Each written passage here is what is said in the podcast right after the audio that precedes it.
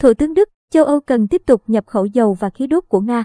Bất chấp việc áp đặt các biện pháp trừng phạt kinh tế đối với Nga, Thủ tướng Đức Olaf Scholz hôm mùng bảy tháng ba cho biết, châu Âu cần tiếp tục nhập khẩu dầu và khí đốt của Nga. Ông nhấn mạnh, đây là những mặt hàng mà ông cho là cần thiết để đảm bảo an ninh năng lượng của châu Âu. Hiện tại, nguồn cung cấp năng lượng cho việc sản xuất nhiệt điện, di chuyển và các ngành công nghiệp của châu Âu không thể được đảm bảo bằng bất cứ cách thức nào khác ngoài việc nhập khẩu dầu mỏ và khí đốt của Nga. Điều này có tầm quan trọng thiết yếu đối với việc cung cấp các dịch vụ công cộng và đảm bảo cuộc sống hàng ngày của người dân ở châu Âu. Tuyên bố chính thức từ văn phòng Thủ tướng Olaf Scholz cho biết, Đức phụ thuộc rất nhiều vào nhiên liệu của Nga.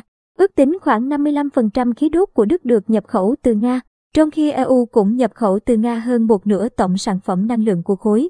Trong số các mặt hàng nhập khẩu này, Nga cung cấp bốn mươi mốt phần trăm khí đốt, bốn mươi sáu phần trăm than và hai mươi bảy phần trăm dầu.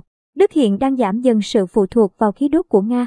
Bộ trưởng Kinh tế Đức Robert Habeck cuối tuần qua thông báo rằng nước này sẽ xây dựng hai nhà ga khí đốt tự nhiên hóa lỏng L N G để cho phép nhập khẩu từ các nhà cung cấp như Mỹ. Liên quan vấn đề này, tuyên bố của Văn phòng Thủ tướng Đức cho biết thêm, chính phủ Đức đã nỗ lực làm việc với các đối tác trong Liên minh châu Âu trong nhiều tháng qua để phát triển các giải pháp thay thế cho nguồn năng lượng của Nga.